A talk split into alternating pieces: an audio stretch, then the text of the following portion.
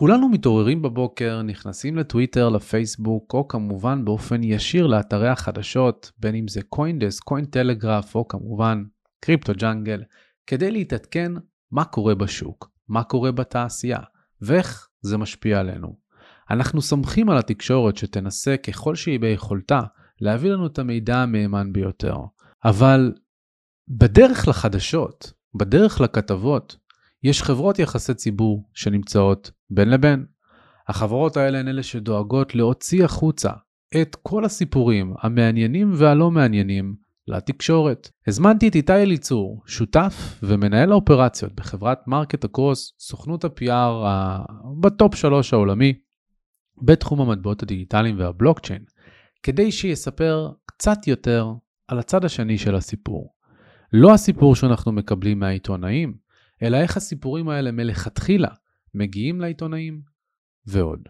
איתי ואני מכירים הרבה מאוד זמן. למעשה, אני עבדתי בחברת מרקט אקרוס למשך מספר שנים, ואני עדיין נמצא איתם במערכת יחסים קרובה, שלפעמים גם כוללת איזשהו ייעוץ כזה או אחר. כמובן שאתם, מי מכם שכבר מכיר אותי יודע שניתן לדעת בוודאות שזה לא משפיע על התוכן בקריפטו ג'אנגל, אבל זה נותן לי את היכולת להיות בלב התעשייה, בלב המאחורי הקלעים של התעשייה, למשך הרבה מאוד זמן. איתי ואני חברים מאוד מאוד טובים, נמצאים בקשר יומיומי, ולכן אני יודע עד כמה valuable, עד כמה ערך יש בפרק הזה שאתם עומדים להקשיב לו. כי דיברנו לא רק כמובן על הרקע שלו ואיך הדעה שלו השתנתה לאורך השנים וכולי, אלא דיברנו על מה ההבדל בכלל בין שיווק שמביא אתכם לקנות מוצר, לבין יחסי ציבור שנועדו כדי לעצב נרטיב ותודעה, לבין הסיפורים המרתקים ביותר של מאחורי הקלעים, כמו איך ג'סטין סאן, מנכ"ל טרון, הגיע לארוחה עם וורן באפט ושילם עליה 4.5 מיליון דולר, אז איך להביא סיפור כזה לתקשורת הבינלאומית הגדולה ביותר, או לחלופין, צללנו לעומק של הסיפור של The Block. The Block זה אתר הקריפטו שממש בשבוע האחרון התפרסם שמומן דה פקטו על ידי Alameda Research ו-FTX, כשהמנכ"ל הסתיר את זה מכל הצוות, תוך כדי שהוא קונה לעצמו בית בבהאמאס מהסכומי כסף האלה. אז בפרק הזה, איתי ואני עושים לכם סדר במאחורי הקלעים של התקשורת הבינלאומית. דיברנו גם על האקוסיסטם, כיצד הוא מושפע ב-B2C, במה שמרגישים בכנסים ובתקשורת היומיומית, לבין מה שמרגישים באירועים ובעצירת תקציבים ודברים מהסגנון הזה. ואין לי ספק שבין אם אתם הרבה זמן בתעשייה או בין אם רק נכנסתם אליה, התובנות שתקבלו מהפרק יהיו פשוט עצומות. אם לא הבנתם, אז איתי ואני, כמו שאמרנו, אנחנו חברים, לעתים גם יש בינינו שותפויות עסקיות, שם את זה על השולחן, למרות שאני חושב שמשפת הגוף אתם כבר תראו בעצמכם שזה לא משפיע בשום צורה על התוכן עצמו. ואני רוצה בהזדמנות זאת, מצד אחד להזכיר שהפרק הוא לא ייעוץ השקעות או המלצה לפעולה, לא מה שאיתי אומר, לא מה שאני אומר, יכול או צריך לשמש כייעוץ, אלא אתם אדונים להחלטות של עצמכם. או אתן אדונות להחלטות של עצמכן. והפרק מובא לכם בחסות בייננס, הגוף המוביל בעולם בתחום המטבעות הדיגיטליים והבלוקצ'יין. מיליונים של לקוחות ברחבי העולם כבר משתמשים בבייננס, ואני מזמין אתכם להיכנס ללינק שבתיאור הסרטון כדי ללמוד עליהם יותר. אז עכשיו, בואו נצא לדרך.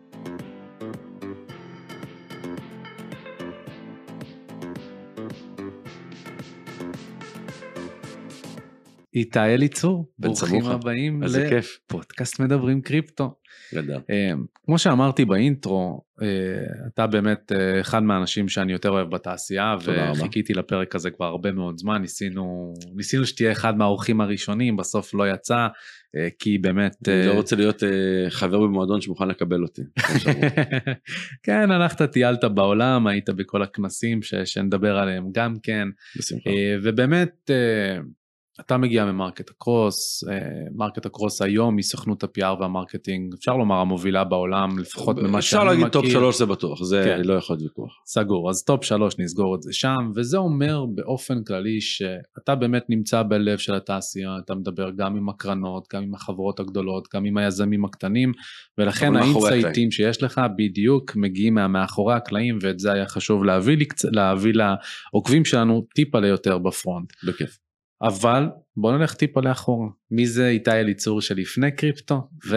אה, ובכיף, אני אדבר בצורה מאוד פתוחה וגלויה. אמ, הרקע שלי הוא בכלל תוכן, עבדתי קצת בעיתונות, עורך זוטר פה, עורך זוטר שם, אה, עברתי כמה שנים מארצות הברית אה, לתואר שני, שם התגלגלתי לעולמות השיווק או אונליין בגלל שלא מצאתי עבודה אה, כעבודת תוכן אבל אמרו לי אתה ישראלי כל מה שאנחנו למלא הודעות כל מיני ישראלים רוצים לעשות מודעות על, האתר, על האתרים שלנו בוא תענה להם אולי אם תתחיל למנטז את האתר שלנו אולי יהיה פה איזושהי משכורת.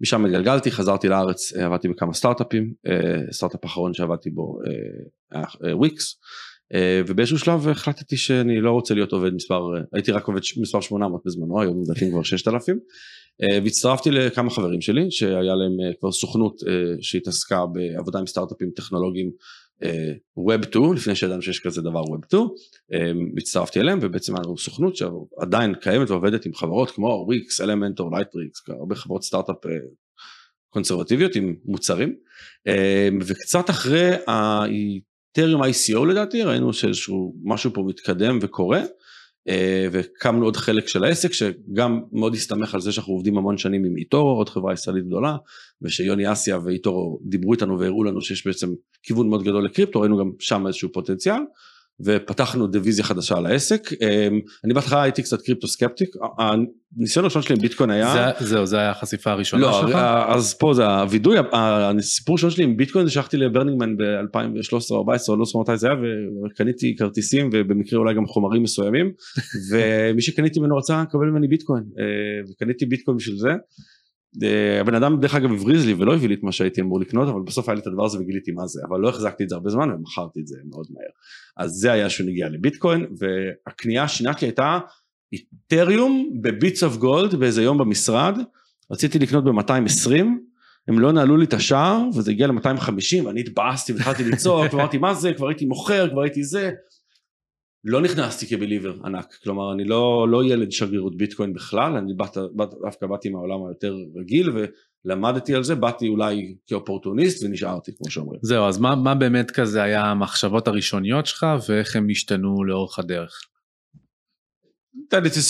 and no one, כאילו וכולם עובדים על כולם. אני עדיין חושב שיש המון בעיות במודלים לכאורה הרגולטוריים של כל האסטים האלה, אבל בהתחלה כבן אדם שמגיע מיותר רקע קונסרבטיבי, הסתכלתי אמרתי אוקיי מדליק אבל מה זה המטבע הזה ולמה אנשים קונים אותו ואיך זה בסדר אה, שקונים אותו. זה היה קצת עניין אבל אני, אני כל הזמן אומר שאני קצת מתגעגע לתקופת ה-ICO הטובה של 2017 כי לפחות שם גם אם מישהו רצה to scam me היה לו איזשהו barrier of entry מאוד גדול. הוא היה צריך לכתוב white paper לחשוב על איזה עסק גדול שהוא רוצה to uh, אתה יודע to uh, decentralize to be an uber to whatever או disrupt והיה שם איזה משהו, ויש בזה משהו נורא מדליק, כלומר אני עדיין אוהב ומאמין ב little dapps האלה, לא יודע מה, haircut coin ואובר קוינים וכאלה, וזה נורא נורא הדליק אותי בהתחלה, הקונספט של, של dapps, אמ, ומתוך זה היה גם כמובן צורך של חברה להקים את עצמה, אה, לייצר מודעות לעצמה, לגייס כסף ולדבר על המוצר שהיא רוצה לבנות בתקופה מאוד קצרה של זמן. ראינו שם challenge מאוד גדול בעולם השיווק, אמ, אבל אני יודע שהכניסה האמיתית שלי הייתה הרבה יותר כספק שראה נישה אה, אה, מתקדמת, ולא בהכרח כאיזשהו אה, decentralized degen ש-wants to change the world, אבל ככל שיותר אתה מתעמק ואתה רואה, אני כמובן הרבה יותר מתחבר הרבה מאוד מהרעיונות, אבל אני גם לא religious לגבי המון דברים ספציפיים, אבל בעיניי זה אחד השווקים הכי מעניינים. בגלל שיש בו אפשרות של יצירת ווילת חדש או איזשהו שינוי פרדיגמה, כלומר יש פה מגרש שהוא פתוח וזה מדליק, אני לא חושב שיש הרבה מקומות אה, היום שהם מגרשים פתוחים לחלוטין. ועוד מגרש פתוח בתעשייה הכי חשובה שיש וזה תעשיית הכסף. כן.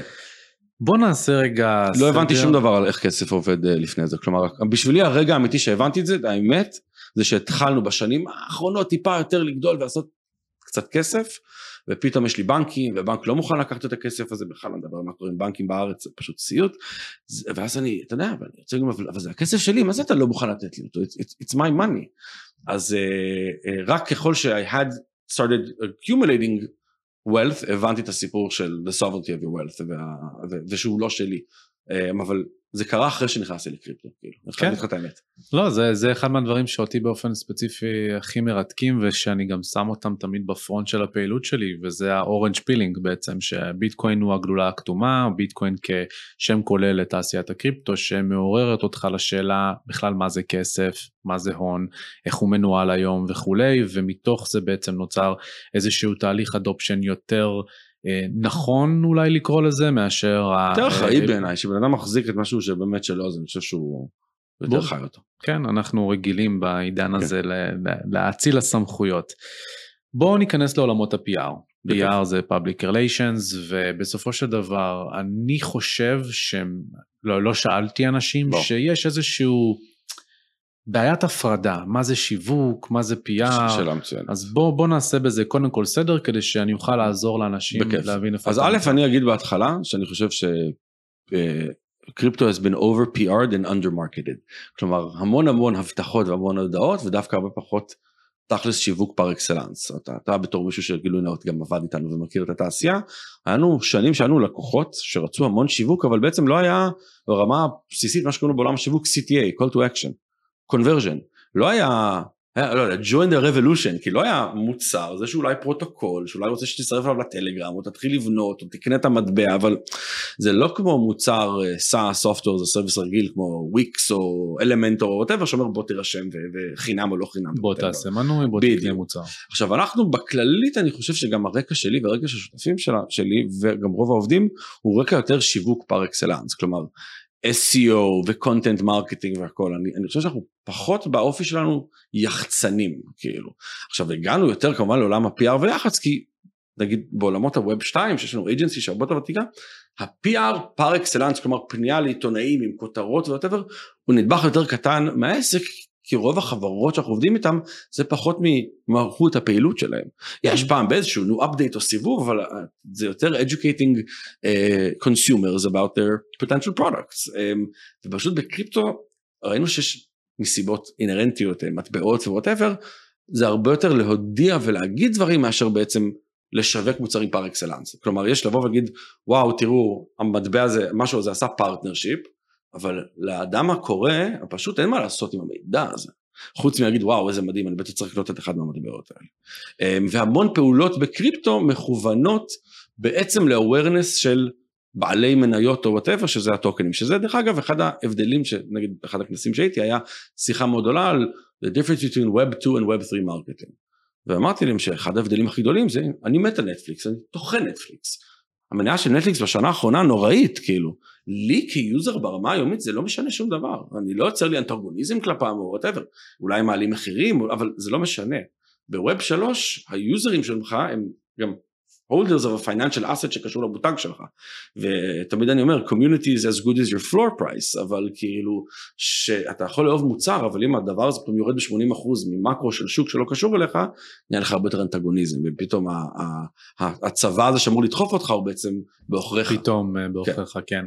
אז אני אעשה איזשהו סיכומון בעצם באמצעות דוגמה נגיד כן. של חברה. אבל רק לשאלה שלך PR זה יותר הודעה של עובדה או נרטיבים לשוק ושיווק פר אקסלנס זה יותר פעולות שאני עושה שמטרתם ממש להביא יוזרים זה יכול לקנות מדיה זה יכול לעשות אה, אפיליאציה זה יכול לעשות גוגל זה יכול לעשות כנסים זה המון דברים אבל אנחנו לכאורה הרבה יותר נמצאים בשלב המודעות אה, כאשר רוב עולם השיווק המודעות הוא רק ההתחלה של funnel יותר גדול שהוא מאוד חדש ומתהווה אה, לדעתי בעולם הקריפטו או web שלוש. אז בוא באמת נמשיך את, ה, את הכיוון הזה ו, ותתאר לי בעצם איך נראה תהליך כשאתה אה, עושה onboarding ללקוח חדש, מה בעצם התהליך שאתה עובר מולו כדי לעשות את העבודה הפיארית.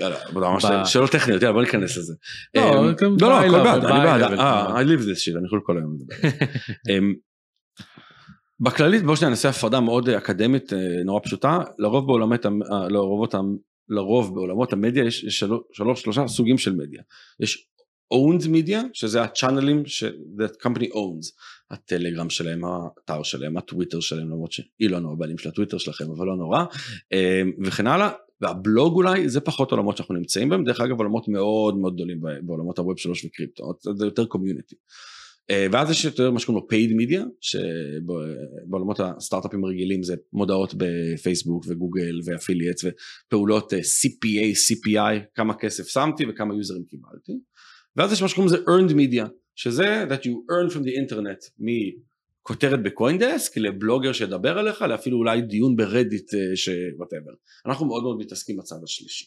אה, אז א', אחד הדברים הראשונים שאנחנו מדברים עם לקוח זה בעצם להבין, אוקיי, מי הקוורטרבק? כלומר, תמיד אנחנו אומרים, אנחנו לא הקוורטרבק של התהליך, מאוד מאוד חשוב שמישהו בארגון, אני מאוד תמיד אומר, אני לא חייב CMO, CMO זה big title, אני דווקא מעדיף עובד או עובדת, אה, מול מי אני עובד, ואז אני בא ואומר, אוקיי, למה אנחנו פה? למה אנחנו מדברים כרגע? מה המטרה? יכול להיות שזה Hello World of a New Company, כלומר יש חברה שגייסה X כסף מקרנות הון סיכון והיא רוצה לצאת אל העולם.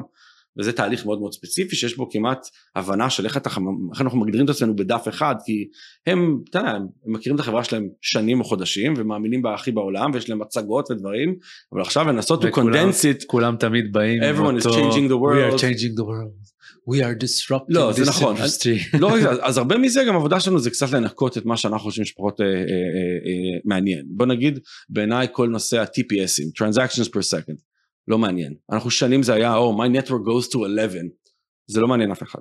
השאלה היא, דרך אגב, כמה actual things are, are on the block. כלומר, זה שאתה יכול להגיע ל-20 אלף, אבל there's only two transactions on the block, אז הוא אומר, וואו, איזה dead network יש לך. אז זה נכון, המון מזה זה לנקות בהתחלה בין uh, מה שאולי ה-VCs רוצים לראות, או, או מה שלדעתנו העיתונות רוצה לראות. ואז יש ממש תהליך של יציאת חברה מ stealth. אחלה, זה דבר אחד. יש גם לפגוש חברה שהיא כבר קיימת ורוצה, לא יודע מה, להגביר פעילות, לשנות דברים, אז שם המון פעמים זה לקחת את הקיים, להגיד אוקיי, מה, מה עשיתם עד עכשיו, בוא נמקד משהו, בוא, בוא נצא עם זה משהו יותר חדש, מה, מה, מה המסר שלנו או whatever, או הנה העולם השתנה עכשיו, FTX, הכל, אה, אתם נגיד DeFi protocol, מה זה אומר כרגע, איך אנחנו בעידן הפוסט סלסיוס, פוסט FTX, אז המון מהדבר הזה זה איפה החברה נמצאת ומה היא רוצה להשיג בחודשים הקרובים, זה יכול להיות יזם שיגיד שמע אני חייב לגייס עוד כסף, מקרנות הון סיכון, זה ה-KPI העיקרי שלי כרגע. אז כנראה רוב מה שנרצה לעשות זה לנסות לעזור לו לראות מאוד גדול, אה, ולספר את הניצחונות שלו, ולהגיע למקומות שאולי בכלל יעזרו לו לכתבות שהוא בכלל ישלח אחרי זה לקרנות. זה מאוד מאוד משנה, אז אה, מאוד חשוב שאנחנו עובדים עם לקוח בהתחלה, אז להגיד היי, למה, למה אתה משלם לי? כאילו, ומהו סקסס עבורך אה, בסוף התהליך הזה. גם כשאנחנו עובדים בעיקר עם יזמים ישראלים, מאוד מאוד חשוב להבין שהם לא מצפים למצב של paid media כמו שאמרתי של אה אני הציפייה שלי זה להביא לכם x כמות של דולרים ולראות בצד השני ב exchange שלי כמה לקוחות x הפקדות או whatever אנחנו מדליק קול זה לא התהליך הזה ואולי אתה מדבר איתו דבר איתו אנחנו אנחנו חלק אחר מהתהליך אז זה בעיניי ה base של האסטרטגיה.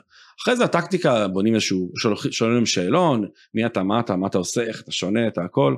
המון קל לזהות בשלב הזה כבר את, את אופי הלקוח, כי אם הוא שולח לך איזשהו שאלון חזרה ואומר אין לי זמן לענות על זה, אז אתה אומר אוקיי, אין לך מישהו בחברה כנראה שזה העבודה שלו, נכון? אתה mister dev founder או whatever.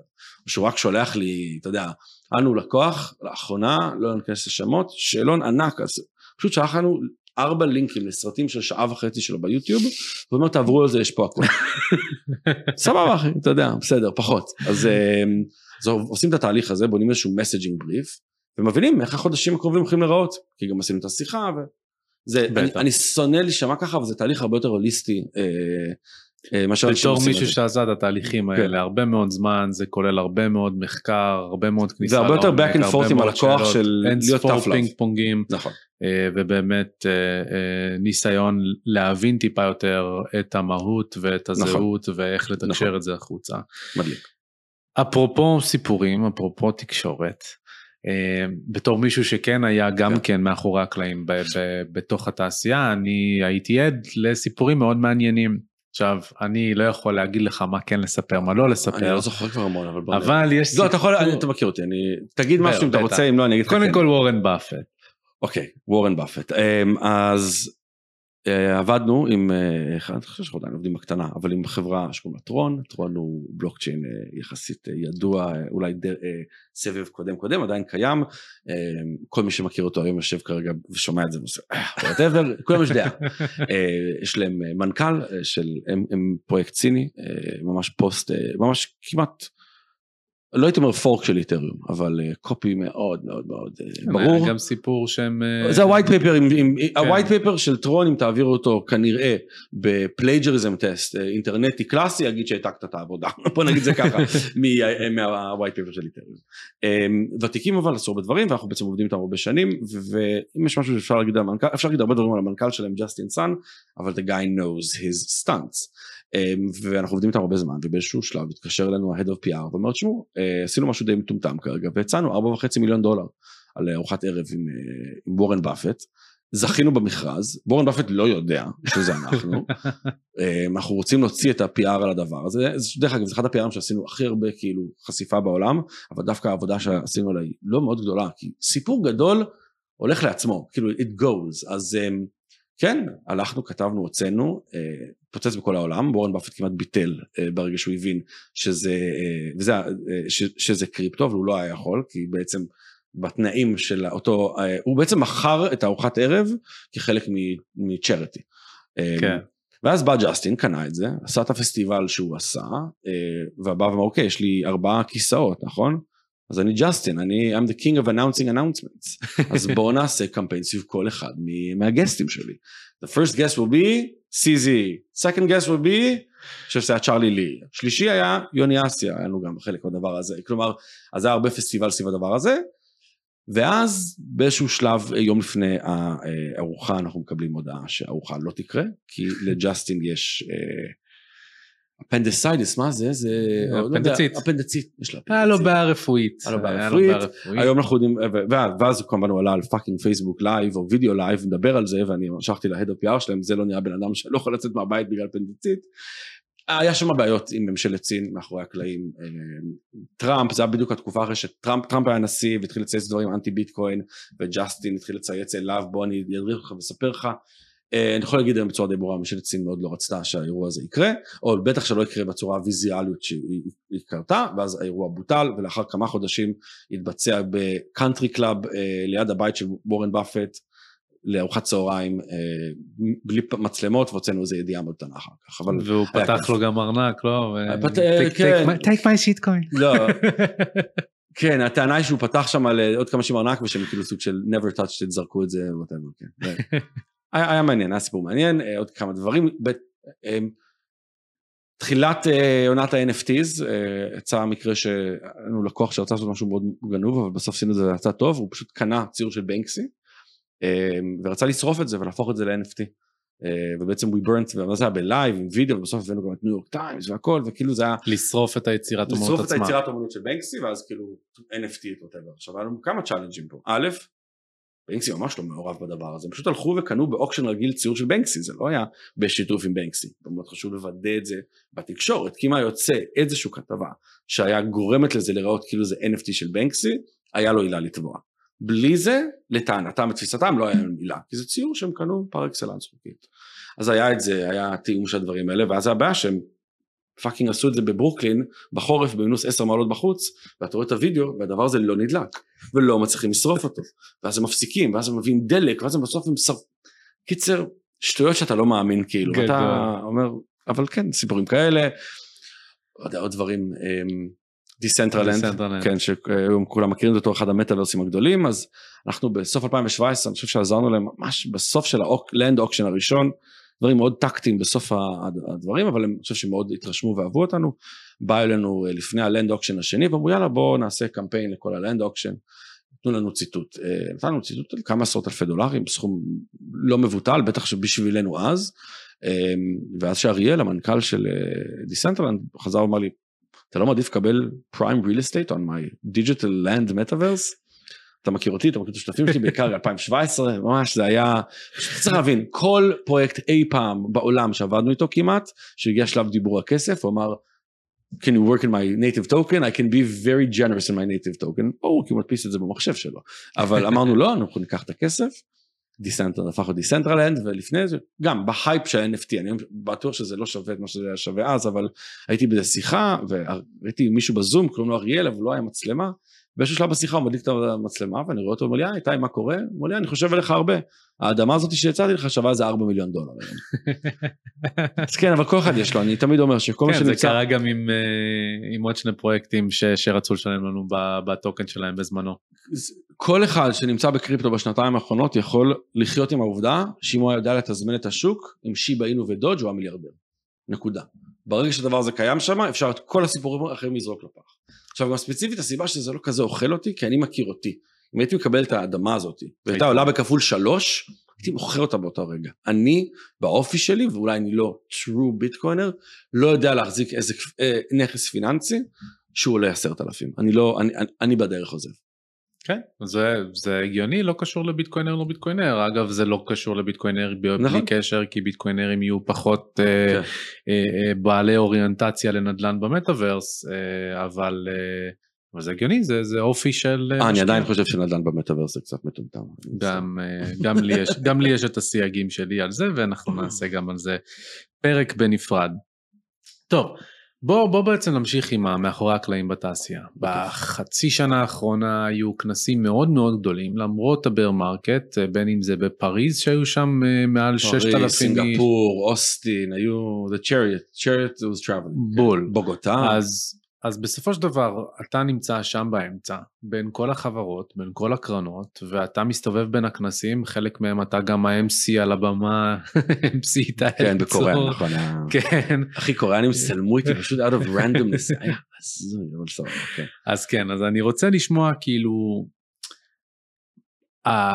מה השיח שאתה חווה בתעשייה, בין אם זה מהזווית של הכנסים בעלי האוריינטציה ל-end users, ל-B2C, ובין אם זה בהרגשה של ה-B2B, איך זה להגיע לקוריאה בחודש אוגוסט, כשביטקוין לדעתי כבר היה מתחת פוסטר אלונה. ל-30, פוסטר אלונה, ובכל זאת יש שם 10-12. שמי שלא יודע, טרה לונה היה פרויקט קוריאני, יש לך ממש אחד, זה כנראה שטרה, להוציא את FTX שאני לא מכיר את הנתונים עדיין, טרה הוא כנראה הפרויקט שגבה הכי הרבה נורמי casualties בעולם הקריפטו בשנים האחרונות. כלומר, אנשים לא מהתחום שבאו ונכנסו לדבר הזה בשביל הדבר הזה. חוץ, אתה יודע מה, אולי גם כנראה NFTs. כאן, כנראה גם NFTs ו profile pictures. אבל NFT זה כאילו יותר רוחבי, זה יותר נכון, כללי. נכון, זה לא פרויקט ספציפי אחד, פרויקט. נכון, נכון. בול. אמ, תשמע, אנחנו המון שנים בתעשייה, אני- אני- אני מצחיק, אני כאילו בהתחלה הייתי הולך לכנסים האלה בתור אחרון האורחים ומנסה אתה יודע, to be that guy שיכירו אותו ו whatever, אז כמובן שיש משהו נחמד בללכת שנים אחר כך ואתה מכיר אנשים ואתה, העמדה שלך היא שונה ואתה, פתאום אתה על הבמה ואתה לא מאחורה, מתחנן לאיזה כרטיס חינם מאיזה חבר ישראלי שיסדר אותך, אז זה נחמד ברמה האישית, אבל אמ, ברור שיש אה, הבדלים אתה מאוד רואה, אתה, א' יש היו בשנים האחרונות הרבה יותר אירועים שהם אירועים for profit או expose, כאילו אני מתכוון כאילו אתה יודע, אירועים שאמורים לכוון לאנשים עסקיים, אולי אנשי קהילה, הם לא מכוונים בכך לדבלפרס, וגם המטרה שלהם היא להרוויח כסף, היא לא ממומנת על ידי אחד ה chairים, וחשוב להגיד, גם לדבר על זה בתקשורת, המון מהדברים שקורים בתעשייה הזאת ממומנים על ידי גופים שיש להם אינטרסים לא מסחריים גרידא ישירים. Consensus הוא כנס של עיתון בשם CoinDesk שהבעלים שלה זה קרן הון סיכון בשם DCG. אה, רוב הכנסי ETH whatever יש שם מימון או חלק מ ConsenSys שהיא אתה יודע החברת פיתוח או הבעלים אני אפילו לא יודע מה המעמד החוקי מאוד מעורבים ב Ethereum. אה, כנס Breakpoint אה, שהיה עכשיו בליסבון הוא כנס Solana זה היה כנס ש Solana Foundation עושה showcase לעצמה אז צריך להבדיל בין זה לבין כנסים for profit שזה יכול להיות Paris Blockchain Week או Token 2049 או whatever. אז יש הבדלים שמה. הכנסים ה-for profit יהיה להם הרבה יותר קשה בשנים, בשנים הקרובות לדעתי או בשנה הקרובה אין מה לעשות. הכיוון הוא נהיה הרבה יותר דבי היום כולם רוצים כאילו ETH Denver וזה כולם רוצים builderים זה ה vibe לא יודע מה זה אומר בתכלס אבל כרגע היה, היה boost B2C מאוד מאוד גדול. התפיסה שלי לפחות אני אולי טועה זה שכל פעם אני רואה בעצם boost B2C כלומר התעניינות גדולה ב-ICOs או whatever ואז תקופת שקט אבל לא תקופת שקט גדולה כי גם אתה עבד אנחנו עבדנו. היה עבודה פשוט הייתה עבודה יותר B2B infrastructure חברות paymentים תשאל את Simplex חברים טובים נמרוד היה פה הם בנו את עצמם ב bear market אה, בין לבין. אפילו אה, Matic או Polygon one of my babies כאילו שאני איתם המון שנים וסנדיפ חבר ומעורב והכל. הם, אתה, אנחנו התחלנו לעבוד איתם שהיה כלום, אני ואתה עשינו את ההשקה של Solana, או משהו כזה, או FTX, אנחנו, אסור להגיד, אנחנו השקנו את FTX, הם פשוט פיטרו אותנו מאוד מהר, כי אמרו שלא התחברנו ל vision הגדול, מבחינתנו חשבנו שזה עוד exchange של שלוש אותיות, היה Deribit, היה whatever, זה עוד exchange, פגשתי את סאם פה בארץ, ב ETHereal, אני אישית לא, לא נפלתי, לא הבנתי את ה-whatever, ו-they really fired us, because לא לקחנו את הגלולה ה-FTXית, אבל um, יהיה עכשיו, ויש עכשיו עבודה B2B, יש קרנות, יש טכנולוגיות, אנשים גייסו, אז מה שאבל ה-B2B רוצים זה, זה, זה businesses, זה builders, אז כרגע זה נראה שהתעשייה והכנסים פחות מעוניינת להביא את עולם ה-B2C, כי, כי הוא לא מביא את האימפקט, כלומר חלק מהכוחות הביג ספנדרים שלנו, לא ניכנס לשמות, שעושים המון ספונסר שיפס וטלוויזיות וסופרבול וכנסים, אמרו לנו שהשנה הקרובה הם, הם, הם לוקחים צעד אחורה מאוד גדול, א', יש liquidity crunch כללי, אני בטוח שאין עודף כסף להוציא, אה, דבר שני, הם אומרים, תשמע, אנחנו רואים שגם אנחנו קונים את התשומת לב הזאת היום, אותו eyeballs, אותו כמות חשיפות שהייתי מקבל לפני שנה whatever, ב bottom line שלי אני לא רואה את ההפקדות יותר, כלומר הפרסומת הגאונית של Coinbase בסופרבול שנה שעברה שהביאה, לא יודע אם אתם זוכרים, הברקודים, והיית צריך לסרוק והכל, כן. זה הפתיחה, אבל זה לא רק הפתיחת ארנקים, אחרי זה גם אמרו אנשים מכניסים כסף לזה. היום הפלטפורמות, רובם, אני לא יכול להגיד לך כל אחד בסדר, אבל רוב הפלטפורמות שבונות על B2C usage, פשוט לא רואים ערך ב-to go big, והכנסים וזה, זה חלק מזה. אז אני מאמין שהכנסים בחודשים או whatever הקרוב יהיה לכאורה יותר של chains and, uh, and, and tools are looking for more businesses to build with them on them. ומה לגבי הווייבים בתוך האירועים עצמם? השיח עם החברות, ה networking, אה, הנוכחות. אני אישית בן אדם שקצת קשה לו עם אה, לפעמים over אמריקאיות כזה, קורקטיות, אז יש המון, אתה יודע, it's a good time for building, וזה לנקות את זה, כל זה טוב ויפה, אבל אני כן יכול להגיד לך שאני חושב שיש איזושהי בעיה שהרבה מאוד מהאנשים שהם ותיקי קריפטו, שדרך אגב, אני שונא את הדבר הזה שבקריפטו הפז"ם כל כך חשוב, כאילו, ועוד אני יחסית עכשיו מוקדם, אבל בכל כנס קריפטו תמיד אני מתחיל במתי הוא נכנס לקריפטו, זה לא מעניין אותי אישית, כאילו אתה יכול גם לבוא לפני שבוע ולהיות העולם הכי חשוב. זה כאילו ישר עושה את החיבור הזה למתי קנית את הביטקוין הראשון שלך, ואז אה הוא מיליונר. לא, לא רק זה, לא, זה מעין פשוט לחשוב שיש פזם כזה של, של כאילו, אם אתה רק, אם אתה חדש לתעשייה, אתה, ורק הגעת לפני חודש, שתוק, כאילו אתה לא, אז אני לא מקבל את הדבר הזה, אני חושב שחלק מהאנשים הכי מעניינים יכולים לבוא מבחוץ. לצערי לא, אבל הם, הם יכולים לבוא מבחוץ. אני אישית חושב שיש איזשהו, טוב אז עוד cycle, לא, יש ירידה של זה, עוד, עוד bull, עוד bear, סבבה, יהיה עוד אחד next, כאילו השאלה אם זה עוד שנה, עוד חצי שנה, whatever, אני לא אוהב את זה, אני חושב שהיו דברים פונדמנטליים פה שהיו שונים, עכשיו אני לא יודע אם אני רק חושב את זה, כי זה ה cycle הראשון שהיה לי מבט הרבה יותר קרוב על הנעשה, אבל בעיניי היו דברים פונדמנטליים שקרו פה בעייתיים, אני חושב ש... ההתאהבות שלנו בנכסים סינתטיים, אה, ללכת לדברים כמו מינופים, זה כאילו, זה, זה, סליחה על הביטוי של מי שאמרתי שאני לא ביטקונר, אבל that's not what Satoshi intended, בעיניי. אמ, ולא שזה אומר, כל אחד יכול לעשות מה שהוא רוצה עסקית, אבל אני ממש... גם בעיניי. עסקית אפשר לעשות מה שהוא רוצה, אבל בעיניי אני מדבר עם הקרנות והדברים, ואנשים שגם שמו כספים בלונה וב-FTX, ואני לא מרגיש שיש איזשהו חשבון נפש גדול. מצד שני, מי אומר שהם ידברו איתי על רצפת הכנסים או על קפה, על המקרו האמיתי של מה שחושבים על העסקים שלהם. אז יש בעיניי איזושהי תפיסה או, או, או, או אולי מקווים שזה עוד סייקל, עוד אחד, ויהיה עוד אחד אחרי זה, ואין מספיק בעיניי רקלקשן אה, של אוקיי שיט מה עשינו פה, כאילו איך, איך הגענו. זאת אומרת שגם כשאתה מדבר עם הקרנות עצמן אתה לא מרגיש אה, למשל כמו מקרה FTX יש לך את, אה, את סקויה שהשקיע 300 מיליון דולר או 230 מיליון דולר ב-FTX בלי due diligence כשסאם בנקמן פריד לפי, לפי התיאור של סגויה משחק ב League of Legends בטלפון תוך כדי ה pitch ללמה להשקיע ב-FTX אה, אתה לא מרגיש שיש כאן איזשהו תהליך שאומר להם לעצור רגע לחשוב לפני שהם עושים deploy ל capital לשאול שאלות לחקור due diligence אלא אז, עוד אז בוא נהיה מאוד כנים. כנראה שאם יש את הדיונים האלה סחבק לא בחדר שם, כלומר אז אני לא באמת יכול להגיד לך זה קורה או לא קורה, בוא נהיה מאוד כנים כן. בדבר הזה. אני גם לא רוצה להיכנס ל Sequoiaות, שמקויות, אה, שמות ספציפיים. אני יכול להגיד לך שאני, א' אני חושב שיש פה, אתה מדבר על עניין ה due diligence, אז יש פה עניין של סמכו על סמכו, תשמע ב bull market שהיה פה, אני, אני יכול להגיד לך שרק אנחנו, אנחנו agency אחד whatever, היו, ואנחנו שלושה שותפים שונים, אוקיי? ויש לנו גם את ה info, את MarketAcross, את האימייל שלנו, היו ימים שהיינו מקבלים 20 introאים ביום, 30 introים ביום של NFT פרויקט זה, launchpad ככה, הרוב קקי בשקית אה, הכל סבבה אבל אתה צריך לעבור על זה אתה לא יכול לדעת. ואז יש, ומה שאתה רוצה זה שורטקאץ אתה רוצה אוקיי אני רוצה לסמוך עליו רוצה לסמוך עליו. שמע זה גם קורה עם עיתונות אני יכול להגיד לך שדיברתי עם אחד העיתונאים הרציניים ודיברנו על זה והוא אומר לי כן שמע אנחנו גם כשלים בזה אבל אני מאמין אני סומך עליך מכיר אותך שאם אתה בדק את הדבר הזה כנראה זה לא כזה גרוע אבל אני אני אני בכלל לקחתי אותם כי ראיתי ש-A16Z השקיעו אותם אז הם השקיעו כנראה זה לא כזה גרוע.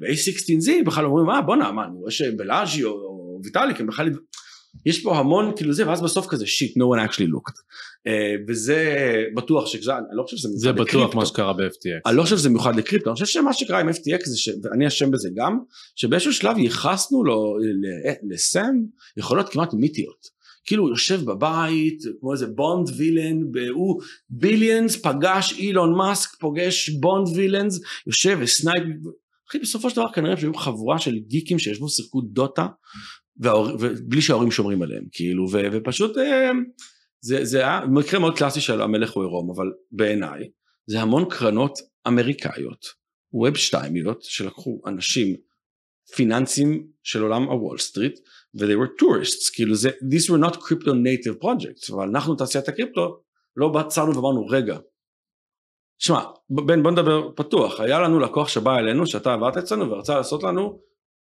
טוקנים עם leverage 100 זוכר? טורבו. זוכר? אנחנו הסתכלנו אז אמרנו what the fuck? לא כאילו זה, זה נראה לא טוב. הדבר הזה נהיה א' ב' של כל התעשיית הקריפטו. כל פלטפורמה שנייה מציעה non KYC leveraged options כאילו זה לחלק בזוקות לבני 16 כן, אמ, חד משמעית. כן, האם אני רואה את האמירה הזאת של אוקיי, היה פה התמקדות?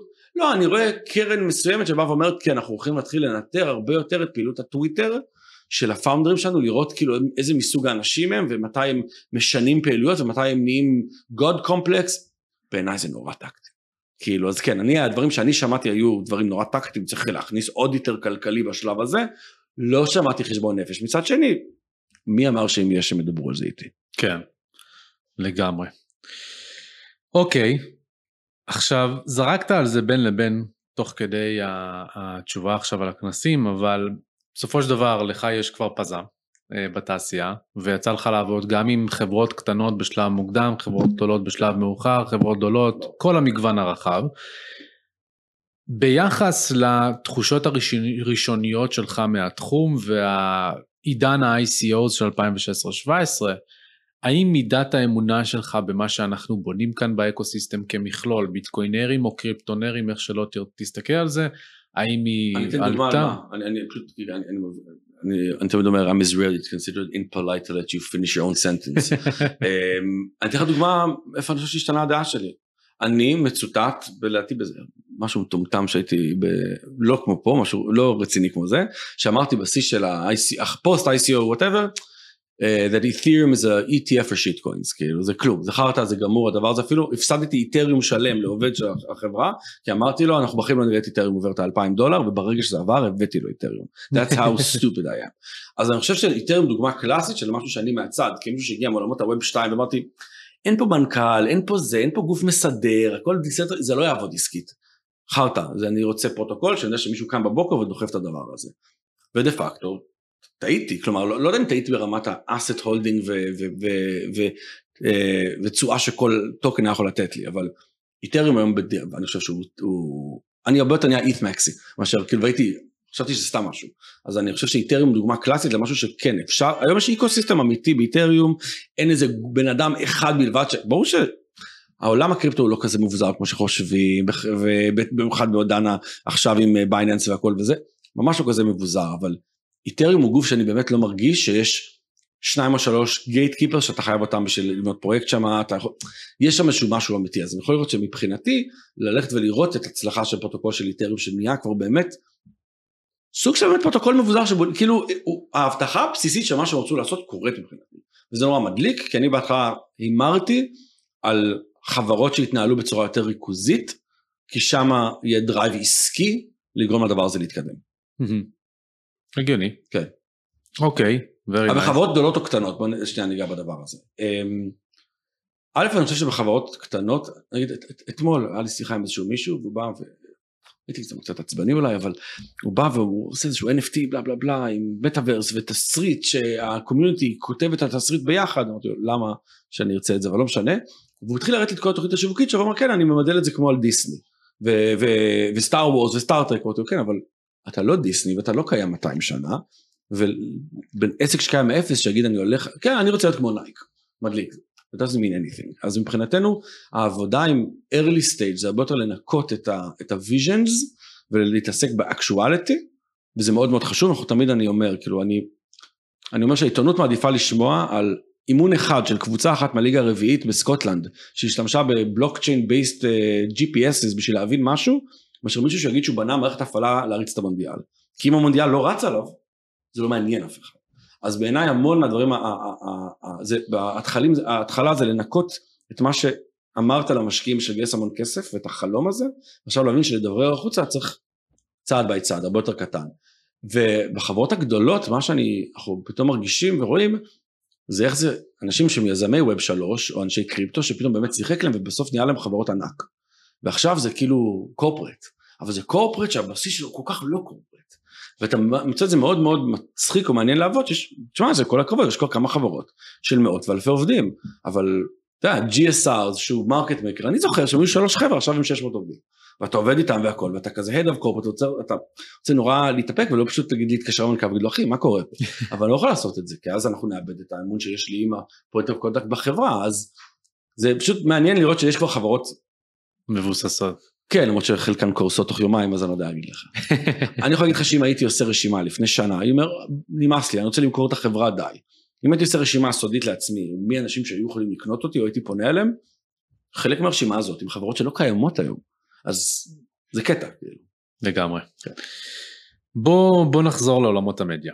לפני שבוע בערך, כמה ימים, התפרסם הסיפור של דה בלוק. ומה שקרה בסיפור הזה בעצם זה שהתברר שהמנכ"ל של דה בלוק, די בשושו, מבלי לשתף את זה עם אף אחד, אה, קיבל מימון גם ברמת ההשקעה וגם ברמת ההלוואות באופן ישיר. 41 מיליון דולר מ-SBF. בול. אמ, דיברת על זה מקודם, על זה שיש קשרים בין האתרי מדיה, בין ה influencers, בין האנשים שביום יום אנחנו צורכים מהם את התוכן שלנו. זה לא ייחודי, תראה תיק אלף, תיק ארבעת אלפים, תיק whatever, זה קיים בכל העולם. תראה גם את ג'ף בוזוס והוושינגטון פוסט. אבל זה above the fold, we know that Jeff Bezos owns this company. אנחנו יודעים ששלדון אדלסון הוא הבעלים, או היה הבעלים לפני שהוא נפטר, של עיתון ככה וככה. הסיפור של דה בלוק הוא מאוד שונה. בול. אז בוא תספר לי קצת על המחשבות שלך. אז מי שלא יודע, אה, אתר דה בלוק הוא אתר אה, חדשות אה, עצמאי, מה שחשבנו שקם לפני כמה שנים, יותר, הוא פחות הולך על ה big big traffic, הוא לא בעולמות הקוין טלגרף וקוינדסק, הוא יותר נחשב כזה insider י, מאוד in-depth י, ריסרצ' אוריינטד. והם תמיד היו עם האף למעלה. תמיד. תמיד. אמ, יש פה כשל גם בכלל של עולמות העיתונות בקריפטו שבעיניי יותר מעניין, אני רוצה לגעת בו, אבל אמ, מה שהתברר שבעצם האתר מומן כמעט בצורה אה, אה, אה, בלעדית על ידי SBF, על ידי הלוואות ווטאבר, כולל הלוואה של 16 מיליון דולר לקניית דירה בבהאמאז לעורך. אמ, תשמע זה כאילו מפתיע אבל לא מפתיע, זה מאוד מאוד מפתיע אבל זה לא מפתיע כי צריך לשאול את השאלות האלה, כלומר מאיפה הכסף הזה מגיע, וכשאתה אומר נחשף הסיפור, הסיפור לא היה מאוד קשה לחשיפה, אפילו לארי סרמק, Head of Research של דה בלוק, אמר אה, היה לי את שמות החברות האלה, כי עשיתי בדיקה וראיתי לאן SBF נתן הלוואות. ללכת עכשיו לבדוק מי החברות האלה ומה, whatever, אין לנו זמן לעשות, אנחנו צריכים להוציא עוד סיפור. אמ, ואתה יודע, אתה שואל עיתונאים מתוך דה בלוק, ואתה אומר, תגיד, מי חשבת שמשלם את המשכורת? כאילו, הוא אמר, אה, חשבנו שלמקאפי או בקסוויני, למנכ"ל יש הורים מאוד עשירים. וזה, וזה הספיק, לא רק הספיק לו, לא, הספיק גם לשאר העיתונאים אחרים בתחום הקריפטו שלא בדקו את הדבר הזה. אמ, ודרך אגב גם החשיפה של קוינדסק של איאן אה, אליסון שגרמה לציוץ של סיזי שהתחיל כל הדבר הזה זה לא היה מסמך זה לא דברים מאוד קשים להשיג כלומר העבודה העיתונאית האמיתית שהייתה צריכה לעשות על מנת לחשוף הרבה מאוד בדברים האלה לא הייתה מאוד מאוד מתוחכמת כלומר אני ממש מרגיש שהיית נותן לרביב דרוקר או בן כספית את הדבר הזה לחודשיים והם מצליחים לפצח את הדברים האלה בלי שהם מבינים בלוקצ'יין. אז בעיניי יש פה תעודת עניות מאוד עולה לתעשיית החדשות הקריפטו באופן כללי אמ, שנורא מתעסקת בלנסות to לקרוא לזה סקמר וזה סקמר אבל את השאלות הכלליות לא שואלים. אמ, אבל הדבר השני שצריך לראות זה שרוב האתרים אה, או גופי המדיה בתעשיית הקריפטו א' בבעלות יהודית don't go there אבל זה נושא אחר אבל זה מייצגים אינטרסים שאולי אתה לא בהכרח בטוח ויודע מה הם. אמ, כמו שאמרנו, קוינדסק, אחד האתרים הכי מכובדים וזה, שייכים ב-100% לקרן שקוראים לה DCD, Digital Currency Group, שיש לה בעלים אחד שקוראים לו ברי, ברי בחור יהודי, אה, שזה בכלל ה fund של המשפחה שלו ו whatever. אז המטרה של, אין להם בעלי מניות, הם לא, כאילו, הם מעדיפים לא להפסיד כסף, אבל יש להם, אני לא יודע למה הוא מחזיק את זה, כלומר, מה, מה הוא מקבל מזה. קוין טלגרף, בעלות לא בדיוק ידועה של חברת אה, קיימנית עם השפעות רוסיות ועוד לא יודעים בדיוק, אנחנו לא יודעים היום מי הבעלים של אתר קוין טלגרף, הוא לא בן אדם ויזואל, הארגון הוא לא שקוף. דקריפט, עוד אתר יחסית גדול, הוא אתר שיצא מתוך קונצנזיס שהיא חברת הפיתוח שמפתחת את שפת התוכנה איתריום. בלוקוורקס, אתר חדשות, אבל שהוא בעצם רשת פודקאסטים, שלכל אחד פה יש מודל עסקי שכנראה שרק views ו-ads הוא לא המודל העסקי העיקרי שלו. אה, וזה צריך להבין, ש, ש, ודרך אגב בהמון, בתקשורת אמרו הנה בוא נראה אז מה דה בלוק אמרו או לא אמרו על SBF. זה לא רק מה אתה אומר, זה מה אתה לא אומר. כלומר, אחת מהתיאוריות הכי חשובות בתקשורת קוראים לה agenda setting theory. זאת אומרת שהתקשורת לא בהכרח קובעת מה תחשוב, היא קובעת על מה תחשוב. ואם אני לא מדבר על משהו, אז הוא לא מעניין, הוא לא קיים. אנחנו נגיד עובדים עם כל מיני פרוטוקולים, נגיד פולקדוט, פרוטוקול גדול שאנחנו איתו המון זמן, לגרום לאתר דקריפט לכתוב על פולקדוט זה היה מאוד מאוד קשה, כי הם לא ב business של כנראה לכתוב על אה, פרוטוקולים אחרים, אז זה המון שאלה של מה, ובמיוחד בעולם הקריפטו, שכתבה אחת בזמן האחרונה יכולה לגרום ל-run for the bank or whatever. אז אה, כן, יש המון המון אינטרסים, בעיניי זה לא מאוד שונה מעולם המדיה המסורתי, פשוט פה אנחנו פחות יודעים פה עכשיו אנחנו מגלים זה מה שהספקנו להחליף על זה חצי כן. מילה שבאמת בשבועיים האחרונים החלו להתפרסם מסמכי טוויטר אחרי שאילון מאסק קנה את הפלטפורמה ושם לב בעצם לדברים שקרו מאחורי הקלעים הוא התחיל לשחרר כיצד בעצם טוויטר צנזרה מאחורי הקלעים בין אם זה באמצעות shadow banning, בין אם זה באמצעות חסימות של משתמשים של אנשים, אה, ואפילו המציאה policies בכוונה כדי להכניס אותם בח, בחטף כדי לחסום מישהו על בסיס policy, תוך מעורבות של בכירים מאוד בחברה, עם נטייה מאוד למפלגה הדמוקרטית, אבל עם סיפורים שהם כה משמעותיים שכמו שאמרת, ה agenda setting theory בזה ש... טוויטר חברה, אה, לא פרט, היום היא פרטית, הייתה whatever, צריכה לעשות מה שהיא רוצה, מבחינתה הייתה יכולה להגיד שהיא חושבת שזה יעשה לה כסף, היא לא, if you want to כן, regulate it whatever, אבל כן. אבל תחשוב, למשל, המסמכים הראשונים שהתפרסמו, ואנחנו קצת הולכים פה off topic כן. מקריפטו, אבל שתבין את הסדרי גודל, הבן של ג'ו ביידן, הנטר ביידן, כן. משוייך ברמת הוועדת מודיעין של הסנאט הוציאה דוח. לשחיתות באוקראינה ובסין, עם התכתבויות מיילים שמערבים את ג'ו ביידן, עם חומרים פדופילים ש... בוא, ש... שהיו לו, ש... שנמצאו לו בלפטופ. Okay. אוקיי. הלפטופ הזה התפרסם חודש לפני הבחירות בארצות הברית של ג'ו ביידן נגד טראמפ. מכיר, עם החנות מחשבים שבן אדם פשוט במקרה הביא, סבבה. Okay. אוקיי. זה מוכח, זה לא, זה כל התקשורת שאמרה זה fake news פרופגנדה רוסית, עכשיו חזרה בה ואמרה במפורש, הלפטופ אמיתי, הוא קיים, ה-FBI הכיר בלפטופ הזה, זה עובדה מוגמרת, okay. אוקיי. ובכל זאת, הניו יורק פוסט, מגזין אמריקאי מוכר, יצאו עם הסיפור.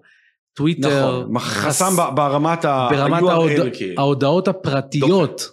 לא יכלתי להעביר את זה ב-DM. אז, אז this is a great case for decentralized uh, social networking, אבל תמיד צריך לזכור שהגופים האלה, ואני אפילו, כנראה שכל מה שאתה אומר, סבבה, אני איתך. זה משהו שלמדתי בשיעור תקשורת, אני, יש לי תואר ראשון בתקשורת, כמו אידיוט, זה שחברת קשת, אתה יודע מה המטרה שלה? למכור קוטג'. חברת קשת, יש לה מטרה שלה זה למכור פרסומות בין תוכניות במרבה במחיר. היא לא משאב ציבורי, היא לא מלכ"ר, היא לא whatever, היא חברה למטרות רווח. וכמו שמקדונלד רוצה למכור כמה שיותר המבורגרים, הם רוצים כמה שיותר חשיפות. בגופי המדיה זה השפעה. הבעיה היא שאנחנו לא יודעים מה ההשפעה שהם רוצים לעשות. ודרך אגב עוד בעיה שאולי טוויטר נהנית ממט, היא צריכה להתאפס כפאבלישר ולא כפלטפורם. וזה אחד הדברים. פאבלישר הוא פאבלישר.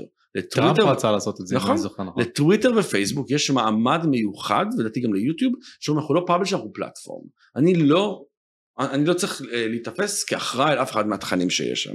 אם יש לך היום דרך להראות בצורה אה, רצינית שהם מנתבים איזה תכנים וזה לא אופן פלטפורם, אז מדליק, צריך לשנות את החקיקה, ושימסמרו אותם לקיר. אולי זה מה שמסמכי טוויטר יעשו. יאללה. אולי uh, מאסק יורה לעצמו ברגל. Um, בוא בוא ניכנס כזה לטיפים שאתה יכול לתת באמת אחרי שסקרת את התעשייה מהבפנים ומהבחוץ בהיבט התקשורתי, איזה טיפים היית נותן למאזינים כשהם צורכים את המידע שלהם כדי אולי לא להימנע אבל לפחות להיפתח, ב- להגיע לצריכת תוכן בעיניים יותר פקוחות.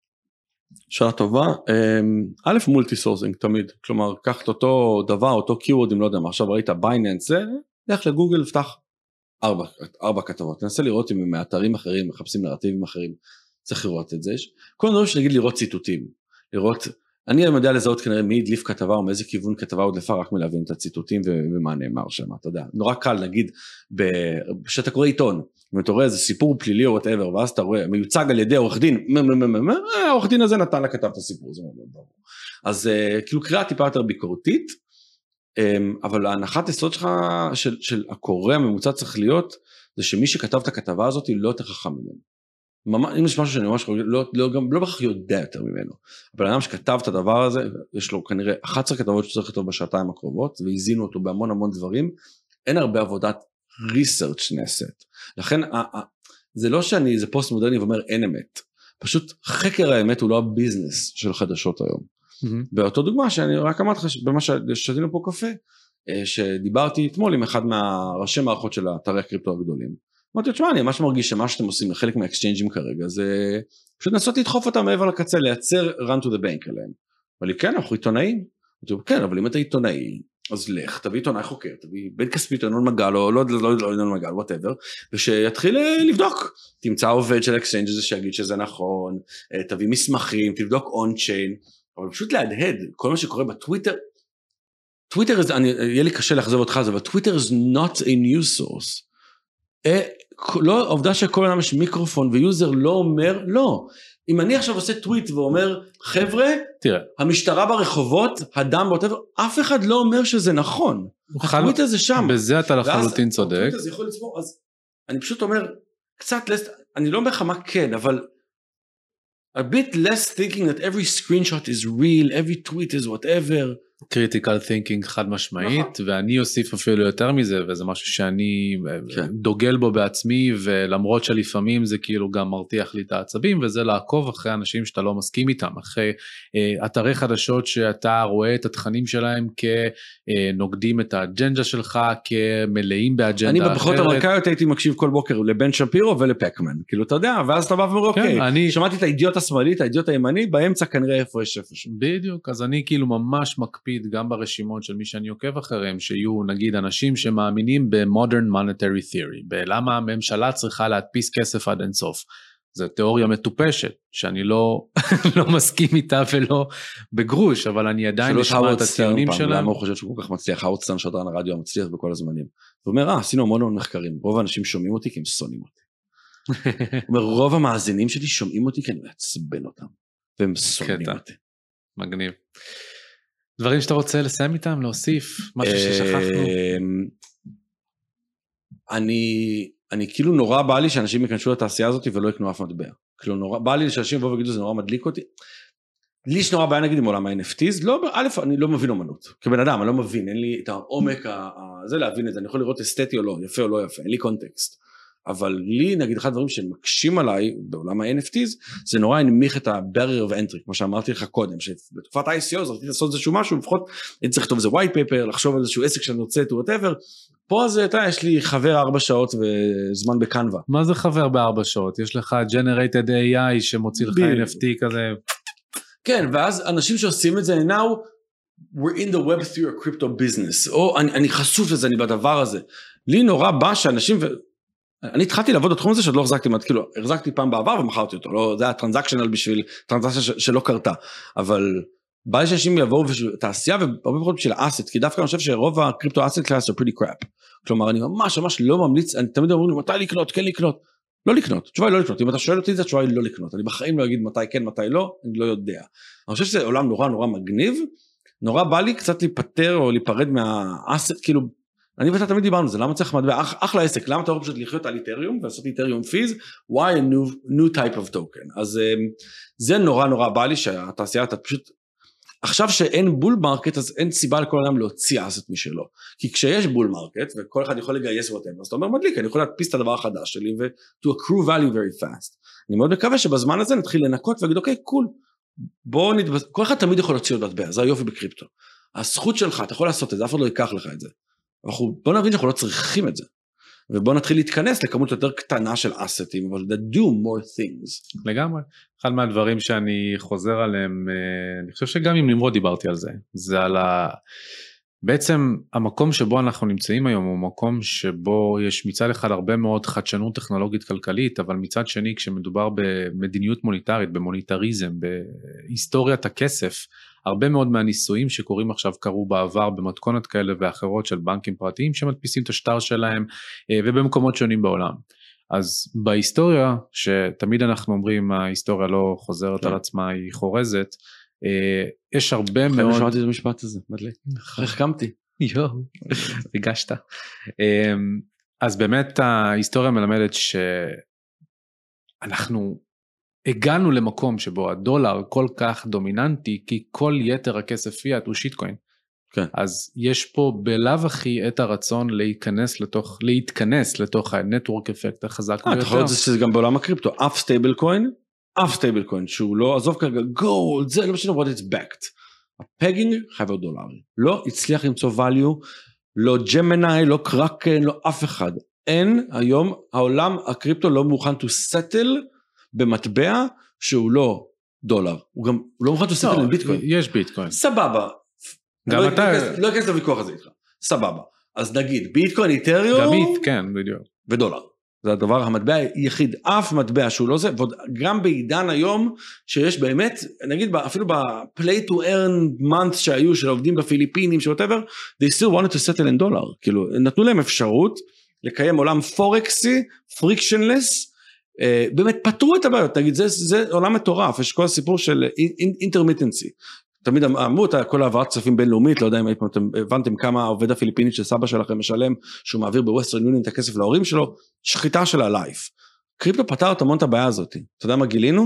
הפיליפינים לא רוצים להחזיק את המטבע המקומי שלהם. רוצים אולי בסוף להשתמש בו, אבל ה store of value שלהם, הם רוצים אותו בדולר. נכון. טוב, תשמע, זה בסופו של דבר גם תהליך של אדופשן, כן? זה, זה כסף חדש, גם הדולר כשהוא אומץ באופן שבו הוא אומץ, זה לא קרה בן לילה, זה תהליך של עשרות שנים.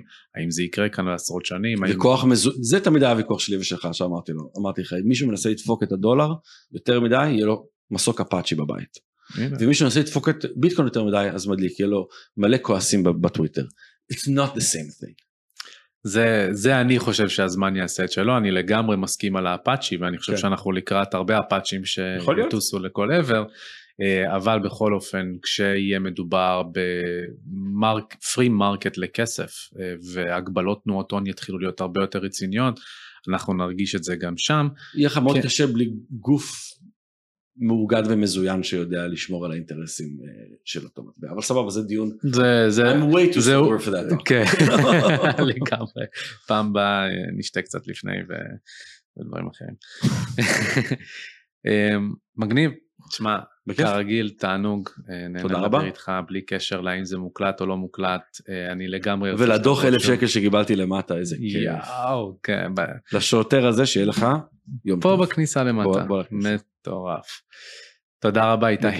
אם כבר נשארתם איתנו עד עכשיו זו הזדמנות מצוינת לבקש מכם שוב לדרג אותנו באפליקציות הפודקאסט השונות כדי שתוכלו לעזור לנו להפיץ את הבשורה ולהגיע לכמה שיותר אנשים.